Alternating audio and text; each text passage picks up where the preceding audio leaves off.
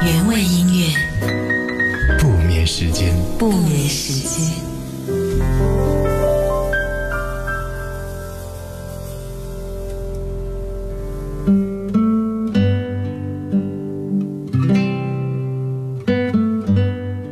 在主流的词典当中，“家”这个词一直都是温暖、爱与天堂的代名词。因为它承载了世界上两种最为重要的亲密关系，那就是夫妻关系和亲子关系。但事实上，如果这两种亲密关系处理不当，家也会从幸福天堂变成人间地狱。有一位叫做吴志宏的心理咨询师，在南方一家报纸主持一个心理专栏。他在这个专栏里面写到了很多不正确的亲密关系，他可能会给家庭带来的灾难、灾难的成因以及有可能的解决方法。这样的一个心理专栏受到了很多人的关注，于是专栏当中的一些经典文章便集结成册，成为今晚我们来分享的主题。二十二点零二分。谢谢来到今晚的原味音乐不眠时间，我是猪猪，又到了我们在月光下一同读一本好书的日子。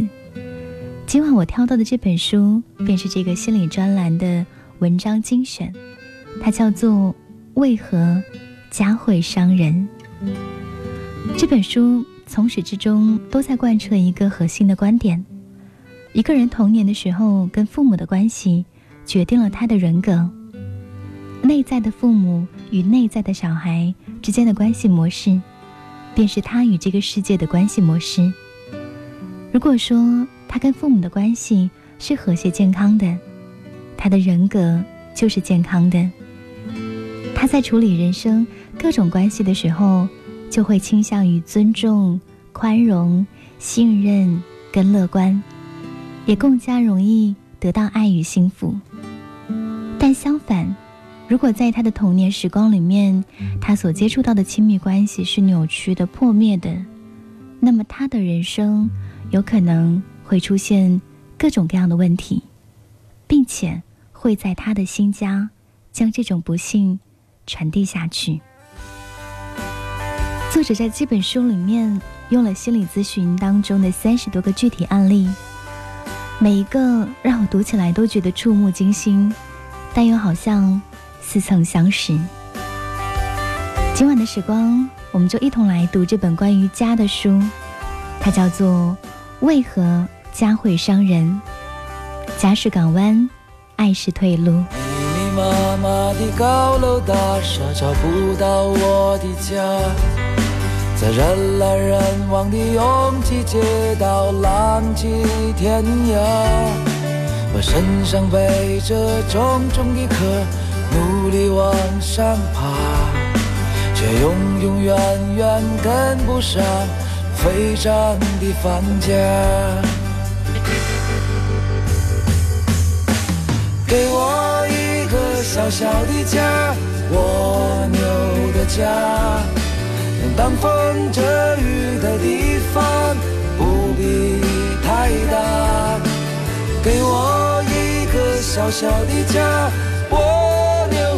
家，一个属于自己温暖的蜗牛的家。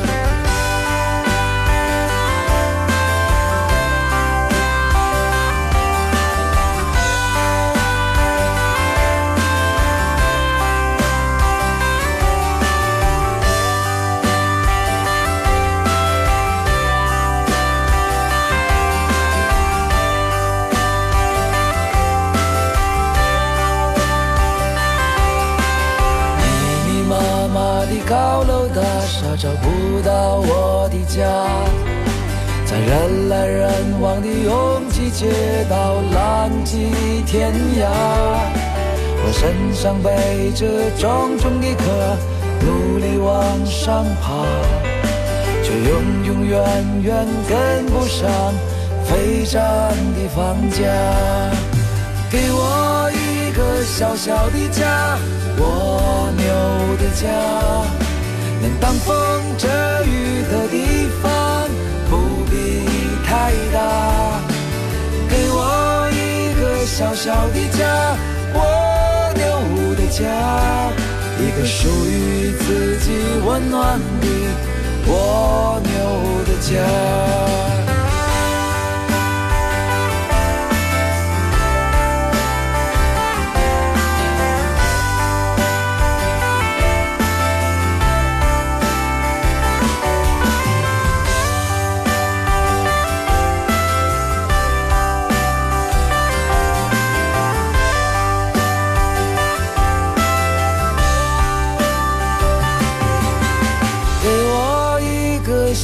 的家，蜗牛的家，挡风遮雨的地方不必太大。给我一个小小的家，蜗牛的家，一个属于自己温暖的蜗牛的家。给我一个小小的家，蜗牛的家。挡风遮雨的地方不必太大，给我一个小小的家，只是小小的家，一个属于自己温暖的蜗牛的家。听到水木年华的版本《蜗牛的家》，我们在今晚听到的这本书，就是关于家这个港湾。那些发生过的事情，以及它背后的一些心理学方面的分析，在今晚的月光下，一同来听。为何家会伤人？欢迎你搬个小板凳来分享今晚的图书单元，当然也欢迎来到我们的互动平台打卡报道。在微博找到 DJ 猪猪，我的名字呢是珍珠的这两个叠字。那全新的互动方式，阿基米德也欢迎你来参与。下载阿基米德的客户端，关注原味音乐，可以在我们的专属互动空间给我来留言。我们在今天会从留言的朋友当中选择一位，送给你美味的老时光咖啡。同样呢，我们也会把这本书送给爱看书的小孩。坦白来讲，这本书跟我们在从前图书单元分享的短篇故事集，其实有很大的不同。对我来讲，它可能会更加的生涩一点点哦，在看的时候可能会更加的费脑子。当然，在这本书看完之后，你也会给自己留下很多关于家的思考。书里面描绘了很多的片段，比如他说，溺爱孩子的父母。他爱的其实是童年那个严重缺乏爱的自己，他们把爱投射在小孩子身上，以补偿自己可怜巴巴的童年。而被爱过剩的孩子，太过溺爱的小孩，他往往学不会如何的付出爱，所以他们的孩子就会重复祖父母的命运，收获一个无爱的童年。于是，溺爱跟冷漠在家庭当中。会隔代遗传，比如作者写，牺牲自己，把理想完全寄托在子女身上的父母，听起来好像可歌可泣。其实他的本质是自私的，因为他把自己人生的焦虑转嫁给了自己的小孩，偷懒放弃，让别人替自己奋斗，还会理直气壮地说这是爱。有一些父母年龄不小。但在心理上却仍然是一个小孩，他们的威胁跟倔强，很多时候是在撒娇。包容他们是可以的，但千万不要盲从他们幼稚的错误决定。一旦小孩子完全成为家庭的中心，亲子关系远远的大于夫妻关系，那么这个家庭可能就离麻烦不远了。还有。那些成功的铁血父母，再痛都不准哭的家庭，培养出的小孩当然会很坚强，但更多的是内心的冷漠。书里面有很多的案例，一桩桩案例都会让人觉得非常的震撼。不过可贵的是，作者并不只是停留在揭露跟批评，他还坚定的指出了出路，出路就是爱。无条件的爱，父母给童年的小孩，成人给成年的恋人。童年的时候从父母那里得到的爱，会让你一生健康幸福；而成年之后从恋人那里得到的爱，会帮你彻底的治疗童年的伤。这是一本家庭教育书，不过跟传统的家庭教育书不太一样。这本书不只是给父母看的，除了亲子教育、青春期叛逆这种话题，他还探讨了很多婚恋领域的话题，比如恋爱的本质、缘分的心理学解析，还有一见钟情的几种方式等等等等。所以我在看的时候，偶尔会有一种。啊，原来是这样的，醍醐灌顶的感觉。幸福的家庭总是相似的，而不幸的家庭却各有各的不幸。这本书里面讲了很多现代社会可能会出现的家庭问题，比如盛产隔代抚养，比如打是亲骂是爱，高考至上，小皇帝，所有的这些呢，可能。在你成就家庭幸福的通关道路上，通通都会遇到，所以也希望你可以在这本书里面找到一个属于自己的攻略吧。作者凭借他十年心理学的行业经验，带领了很多为家庭关系所困扰的读者，走上了自我治愈跟寻求幸福的旅程。我们就把今晚的时光交给这本书。Hold on to me as we go. As we roll down this unfamiliar road. And although this wave is stringing us along, just know you're not alone. Cause I'm gonna make this place your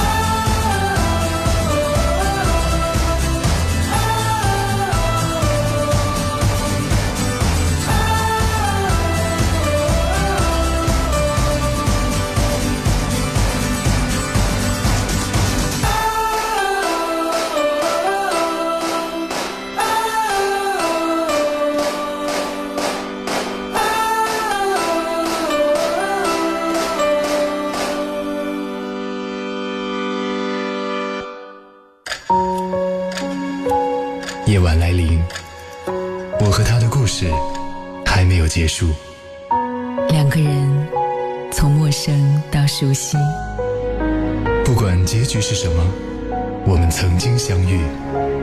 怀念这一分钟，永远记得你。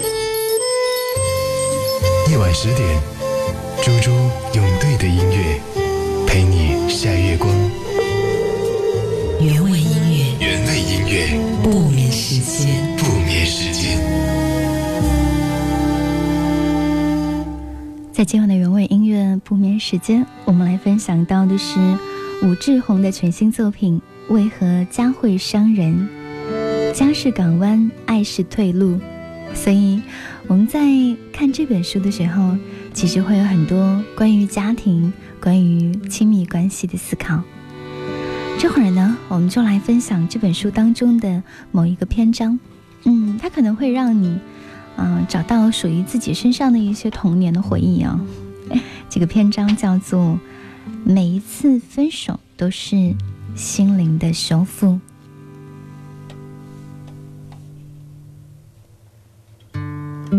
每个人至少要至少要经历两次诞生，第一次是从妈妈的子宫出生，这是一个痛苦的分离过程，但这个痛苦却换来了一个新的生命。第二次是恋爱，我们一生中会与许多人建立许多关系，但恋爱是我们生命中能自主建立的最亲密的关系。只论亲密度，亲子关系一点都不比恋爱关系逊色。但是亲子关系是天赐的，好父母也罢，坏父母也罢，我们没有选择，只能接受。而恋爱关系却是我们自己选择的。正是因为可以选择，我们自己的人生才有了意义。恋爱是一种特殊的选择。其实我们无意识当中都将恋爱当做了治疗，目的是为了修正我们童年的错误。其表现就是，恋人多数时候都是我们选中的理想父母。现实父母或多或少让我们不满意，于是我们心中都藏着一个理想父母的模型，它是我们现在选择恋人的基石。如果这种恋爱中的治疗获得成功，不仅童年的错误得以修复，我们还会真正成为一个有独立人格的人。这是人格成长最重要的一步，也是与家分离的最后一步。然而，不幸的是，很多恋爱治疗没有获得成功，反而留下了更加深的疤痕。之所以如此，原因是我们没有处理好爱与分离这一对矛盾。恋爱其主要意义不是让我们找到一个能黏一辈子的伴侣，而是让我们真正明白自己是一个独立的人，伴侣是另外一个和自己一样独立、一样重要的人，并且我们还深深的懂得，这两个相互独立的人又能无比亲密的相处。恋爱是亲子关系的复制。如果童年幸福，我们更可能复制幸福；如果童年痛苦，我们更可能会复制痛苦。当然，我们并不是简单的按照现实父母的原型去寻找恋人，实际上，我们是按照理想父母的原型去找到恋人。理想父母都有一个特点，能给予我们无条件的爱。我们自己需要这种无条件的爱，我们也知道恋人需要这种无条件的爱。所以在恋爱前期，我们会积极的给予对方无条件的爱，或者用直白的方法，或者用狡猾的方法，总之都会让对方感觉到，不论你做什么，我都会一如既往的爱你。我的爱是没有条件的。获得了足够的无条件的爱之后，我们又会变成小孩子，恋人也会变成小孩子，我们一起退行到了童年。这时候，我们互为对方的理想父母，又互为对方的小孩，这是恋爱的关键期。这个阶段决定了我们是重复童年的错误，还是修正童年的错误。恋爱不只是两个人现在的舞蹈，也是两个家庭过去的舞蹈，因为我们的舞步是在童年学会的。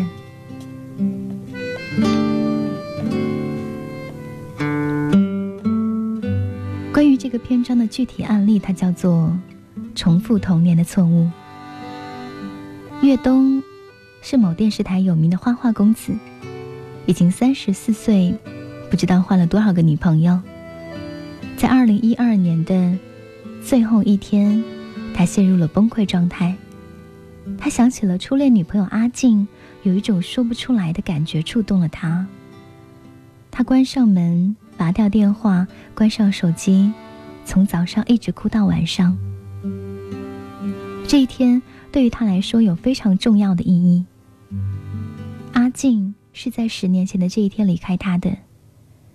从十九岁开始谈恋爱，他们两个人一直相爱了五年。最后，阿静因为受不了岳东的挑剔而离开了他。此后，岳东就开始了他的风流史。到现在已经不记得换过多少人女朋友。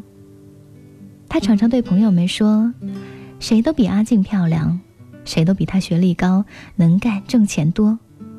你们别误会，我常提到她，并不是我在乎她，我要感谢他主动离开我，让我现在看我过得多么精彩。”不仅这么说，岳东自己一开始也是这么想的，因为阿静。与他后来的女朋友们相比，的确算不上优秀。只是在二零一二年十二月三十一日那个晚上，他忽然梦到了和阿静相处的日子。等到凌晨从梦里醒来，岳东发现自己早就已经泣不成声。他很清晰的记得，自己刚刚认识阿静的那段日子。那时，十九岁的他刚上大一，在一所综合大学读中文，是有名的帅哥加才子。有一次，在与另外一个学校联谊的时候，认识了阿静。阿静不算漂亮，但很文静耐看，善解人意。岳东很喜欢去他的学校和他聊天，聊天的内容主要是半开玩笑的吐苦水。岳东六岁的时候。爸爸患病去世，十六岁的时候，妈妈出车祸去世。他不留恋爸爸，因为爸爸在他心目中是一个无能的暴君，自己没本事就爱拿我出气。他也不怀念妈妈，因为自爸爸去世后，妈妈在不断的换男朋友，而且每个男朋友似乎都比自己的儿子更加重要。他出车祸也是在。去见男朋友的路上发生。他经常对阿静说：“这个世界上谁都不爱我，所以我只能靠自己。”阿静在这个时候爱上了岳东。一九九七年十二月三十一号中午，他带着面皮还有饺子馅儿和自己亲手做的菜去了越冬简陋的家，和他一起包饺子。过了这一年的最后一天，晚上，越冬第一次感受到了什么叫做家庭的温暖。他恳求阿静做他的女朋友。阿静幸福的流着眼泪答应了。他发誓，一定要好好的照顾岳东，化解他心中所有的伤痛。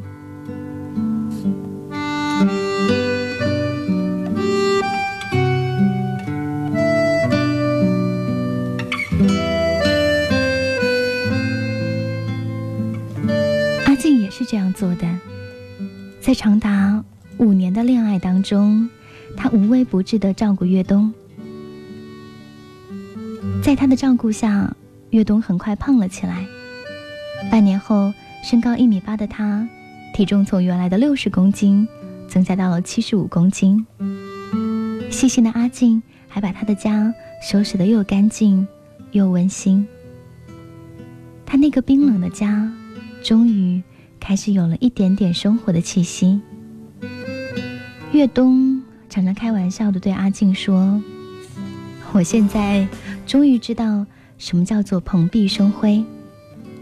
你让我的这个破家，让我家里的每个角落都有了一道光。”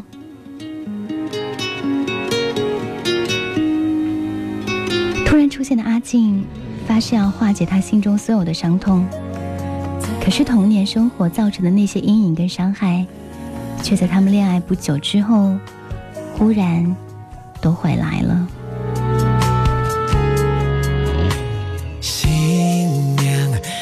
上白纱，洁白优雅，在这刹那应该有烟花。女大当家，成就一段佳话。新郎格外潇洒，西装挺拔，开花结果在发新芽，男大当婚，今天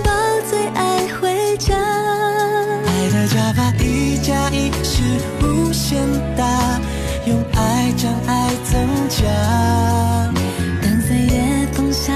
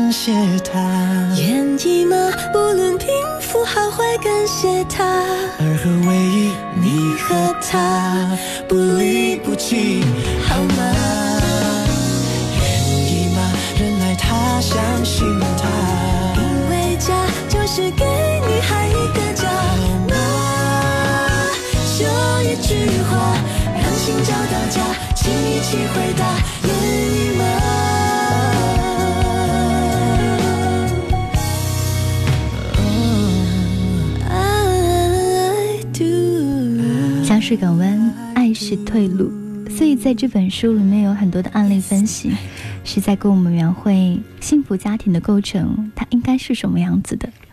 我们挑到的这个案例分析呢，是来自于阿静跟岳东，叫做“重复童年的错误”。相处一年之后，岳东对于阿静变得越来越挑剔，而他自己呢，也变得越来越邋遢。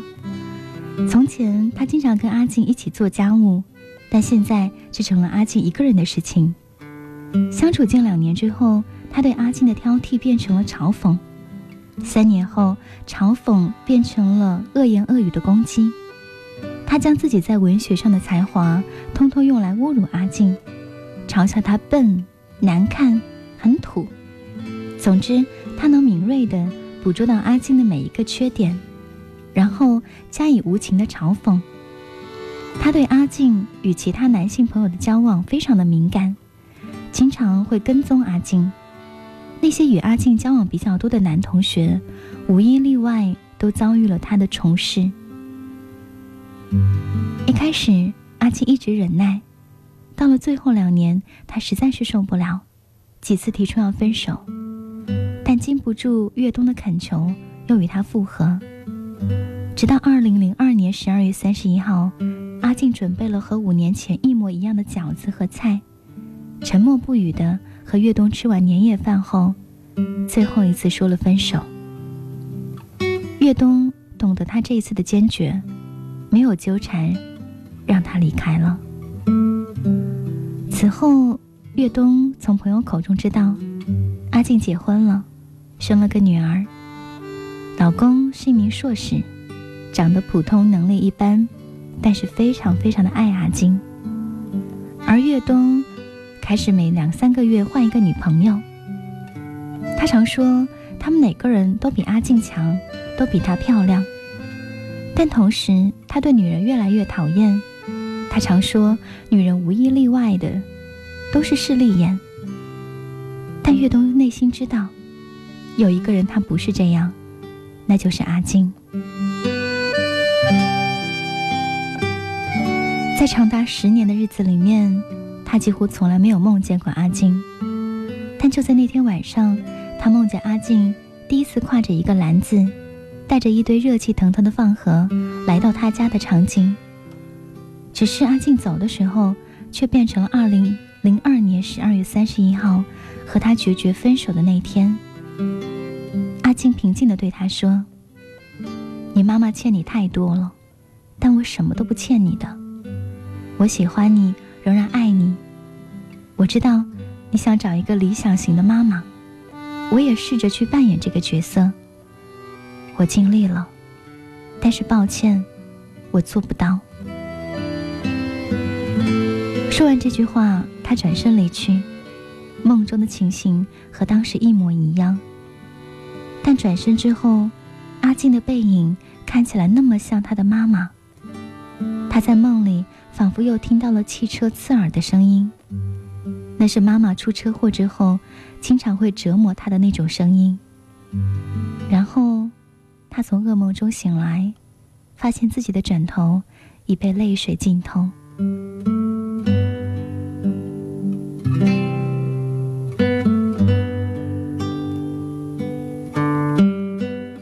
恋爱到深处，我们会变成小孩子，这就仿佛是在做心理治疗的时候，一旦心理医生给足病人无条件的积极关注，病人的心态就会退到孩童时代。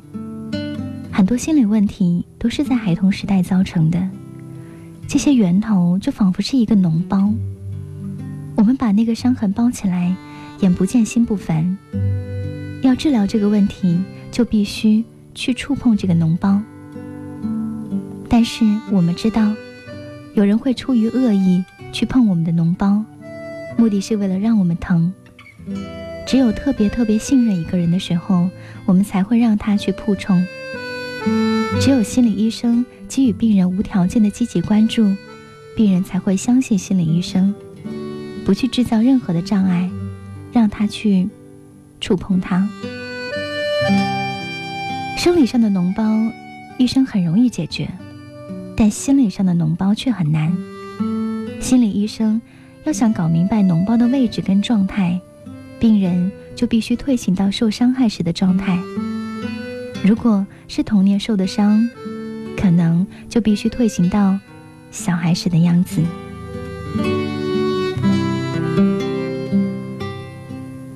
恋爱是同样的道理，无意识当中，我们都将恋爱当成了治疗，希望恋人能扮演理想父母的角色，把我们治好。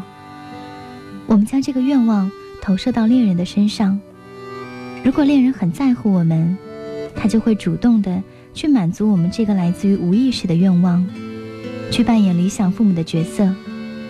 一旦我们觉得恋人的确符合自己理想父母的形象，我们就会变成毫无防备的小孩。岳东与阿静的恋爱过程就是这样，阿静正好符合岳东理想妈妈的原型。岳东对妈妈非常的失望，她虽然漂亮能干、富有才华，可是她觉得妈妈一点都不关心自己。她的理想妈妈应当能给她温暖、安全跟无条件的爱。阿静也正是这样做的，她非常爱岳东，所以一开始就扮演起了岳东理想妈妈的角色，无微不至的照顾他。无论他怎样对他，他仍然一如既往的爱他。等他给足了岳东无条件的爱之后，岳东很快退行到了孩童时代，变成了小孩子。但问题是，这个小孩子实在是太糟糕。现实的妈妈欠他太多，现在要理想妈妈来还债。现实妈妈非常的花心，她现在也怀疑理想妈妈会一样的风流。他对现实妈妈怀有很多很多愤怒的情绪，于是现在他将他们发泄到了理想妈妈身上。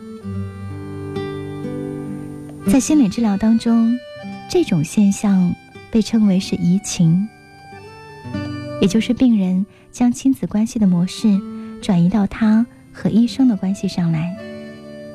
移情是心理治疗的契机，有经验的心理医生会利用这个契机，将病人拉出无意识的阴影，将他带入光明。如果说阿静是一名心理医生，他就会知道。岳东将自己的脓包呈现在了他面前，现在他可以对着这个脓包下手术刀了。可惜的是，只有经过专业训练的人才会懂得这一点，才会知道该怎么样下手术刀。阿静不是，所以最后阿静只好退却。我们之所以会在恋爱中重复童年的错误，是因为我们在无意识当中想要得到治疗。只是，如果病得又重，又缺乏一个改变的动机，那我们就并不会是一个好的病人。于是，在这个时候，再优秀的心理医生对此啊，也是无能为力的。这是我们来听到的这本书当中的一个篇章。刚刚有一段心理学的分析，它叫做“重复童年的错误”。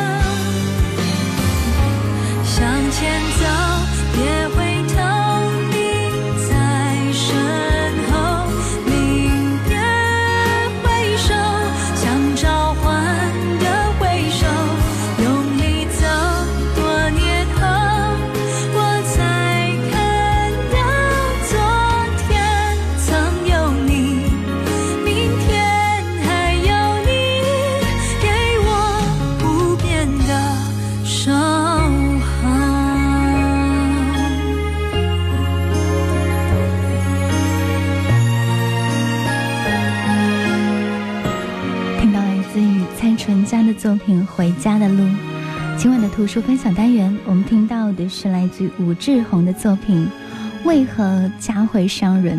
我很喜欢封面当中的这句话：“家是港湾，爱是退路。”待会儿继续来和你听这本书。